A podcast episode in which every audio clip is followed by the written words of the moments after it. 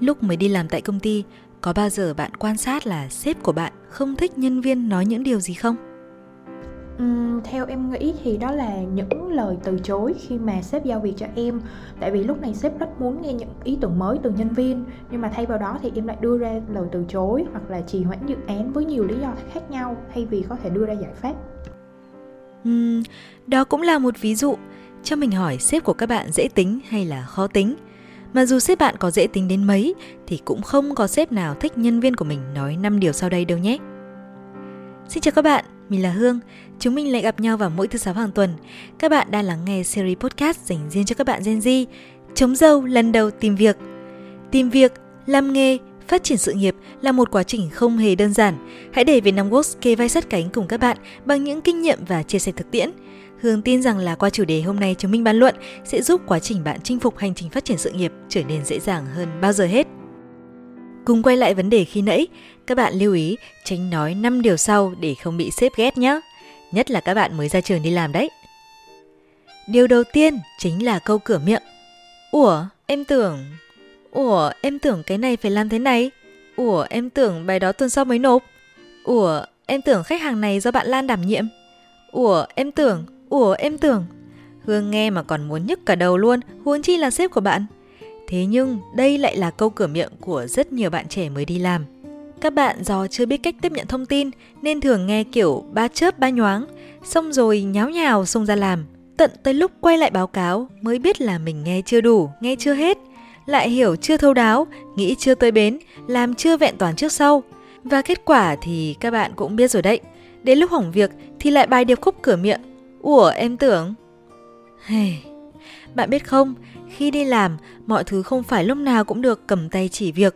Nếu trước đây chỉ nghĩ theo cách của bạn, thì bây giờ hãy thay vào đó là tập cách lắng nghe và đặt câu hỏi cho đến khi mình hiểu, hiểu đúng, hiểu đủ mới thôi. Nếu nghe xong hết rồi mà chưa chắc đã hiểu thì phải hỏi lại. Hỏi tới hỏi lui, hỏi đến khi nào hiểu đúng hiểu đủ thì thôi. Đến đề bài mà bạn còn chưa hiểu thì làm sao mà giải được, đúng không nào? Điều thứ hai là thói quen hay than thở trên mạng xã hội. Công việc áp lực quá, hay là mình bỏ phố về quê trồng rau nuôi cá nhỉ? 2 giờ sáng, một mình với deadline, em mệt, xếp gì khó ưa. Chỉ cần lướt mạng xã hội chục phút là mình đã gặp ngay đến mấy cái caption than thở chuyện công ty, công việc như vậy. Mạng xã hội là nơi giúp mọi người giải tỏa cảm xúc nên mình cũng thông cảm phần nào. Nhưng các bạn có nghĩ những than vãn này nếu đến tay sếp thì sẽ thế nào không? Vậy nên, nếu có mệt mỏi, căng thẳng hay phàn nàn gì về công việc, các bạn trẻ nên tìm cách giải tỏa cảm xúc thay vì than vãn trên mạng xã hội. Bạn có thể inbox tâm sự riêng với bạn bè, người thân hay đi dạo phố, cà phê tán gẫu để xả stress. Đừng để thói quen than vãn trên mạng khiến bản thân không ghi được thiện cảm với sếp các bạn nhé. Điều thứ ba đó chính là đứng núi này trông núi nọ. Hương hiểu, các bạn còn trẻ nên là muốn bay nhảy, muốn tìm công ty có lương thưởng cao hơn, muốn thử sức mình ở nhiều môi trường làm việc khác nhau. Nhưng mà các bạn ạ, bản thân mới ra trường đi làm còn nhiều non kém, không nên cho mình là cái rốn vũ trụ mà quá mơ mộng và đòi hỏi quyền lợi quá cao từ công ty. Để rồi nếu công ty không đáp ứng được thì lại nhảy việc, tìm công ty khác lương thưởng cao hơn. Mình có hai đứa em ra trường cùng lúc, một đứa nhảy việc đến 3 lần trong năm và bây giờ vẫn đang có ý định nghỉ việc để tìm công ty mới. Còn một đứa, sau khi nghỉ ở công ty cũ vì không hợp văn hóa làm việc, thì gắn bó với công ty thứ hai đến giờ đã hơn một năm. Và hiện tại, bé ấy đã được lên làm vị trí senior và khá được xếp trọng dụng. Có phải các bạn trẻ hiện nay chỉ xem công ty là nơi dừng chân tạm thời, chứ không phải là trốn phát triển sự nghiệp lâu dài đúng không? Nếu cứ đi làm với quan điểm ấy, rất khó có thể phát triển một sự nghiệp vững chắc được. Sự trung thành là yếu tố hàng đầu được các sếp đánh giá cao ở nhân viên của mình. Bạn tài giỏi nhưng bạn không trung thành, bạn năng động nhưng bạn chỉ trực nhảy việc nếu có công ty trả lương cao hơn. Bạn luôn trong tâm thế đứng núi này trông núi nọ thì mãi không được sếp coi trọng đâu các bạn ạ. Điều thứ tư, em thấy sợ khi phải làm việc quá sức. Mới ra trường đi làm mà, năng lực và kinh nghiệm chưa cao nên đôi lúc thấy công việc quá sức là chuyện dễ hiểu. Tuy nhiên, cứ mỗi khi được giao cho việc gì đó hơi mới mẻ chút là các bạn lại thấy sợ vì quá sức thì đây lại là vấn đề nghiêm trọng đấy nhá.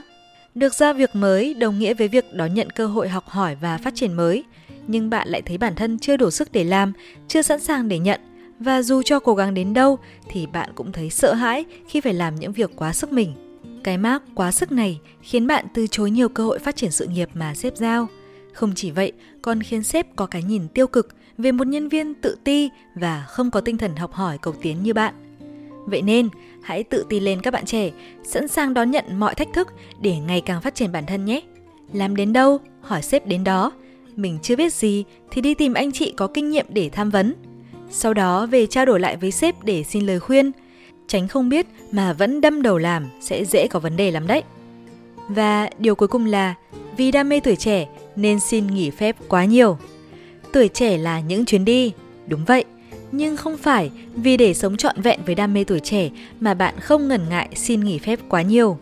Nghỉ phép quá nhiều không chỉ ảnh hưởng đến phần việc đang giang dở của bạn mà còn ảnh hưởng đến công việc, đồng nghiệp và cả công ty nữa đấy.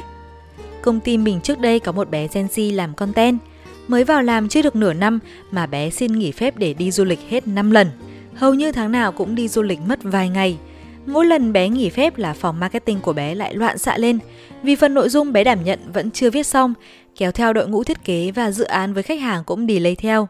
Sau nhiều lần nhắc nhở mà bé vẫn không chịu khắc phục, nên sếp đánh cho bé nghỉ việc vì lợi ích chung của tập thể. Vậy nên, dẫu có đam mê xây dịch thì hãy nghỉ phép một cách tử tế các bạn trẻ nhé. Hoàn thành phần việc được giao đúng deadline và bàn giao công việc đầy đủ trong những lần nghỉ phép. Và tốt hơn hết, vẫn là không nên nghỉ phép quá nhiều nếu không muốn bị sếp đánh giá thấp tinh thần trách nhiệm làm việc của bạn. Hy vọng những chia sẻ trong số podcast hôm nay sẽ hữu ích với các bạn, nhất là những bạn trẻ mới ra trường. Tránh năm điều trên để không bị sếp đánh giá thấp các bạn nhé.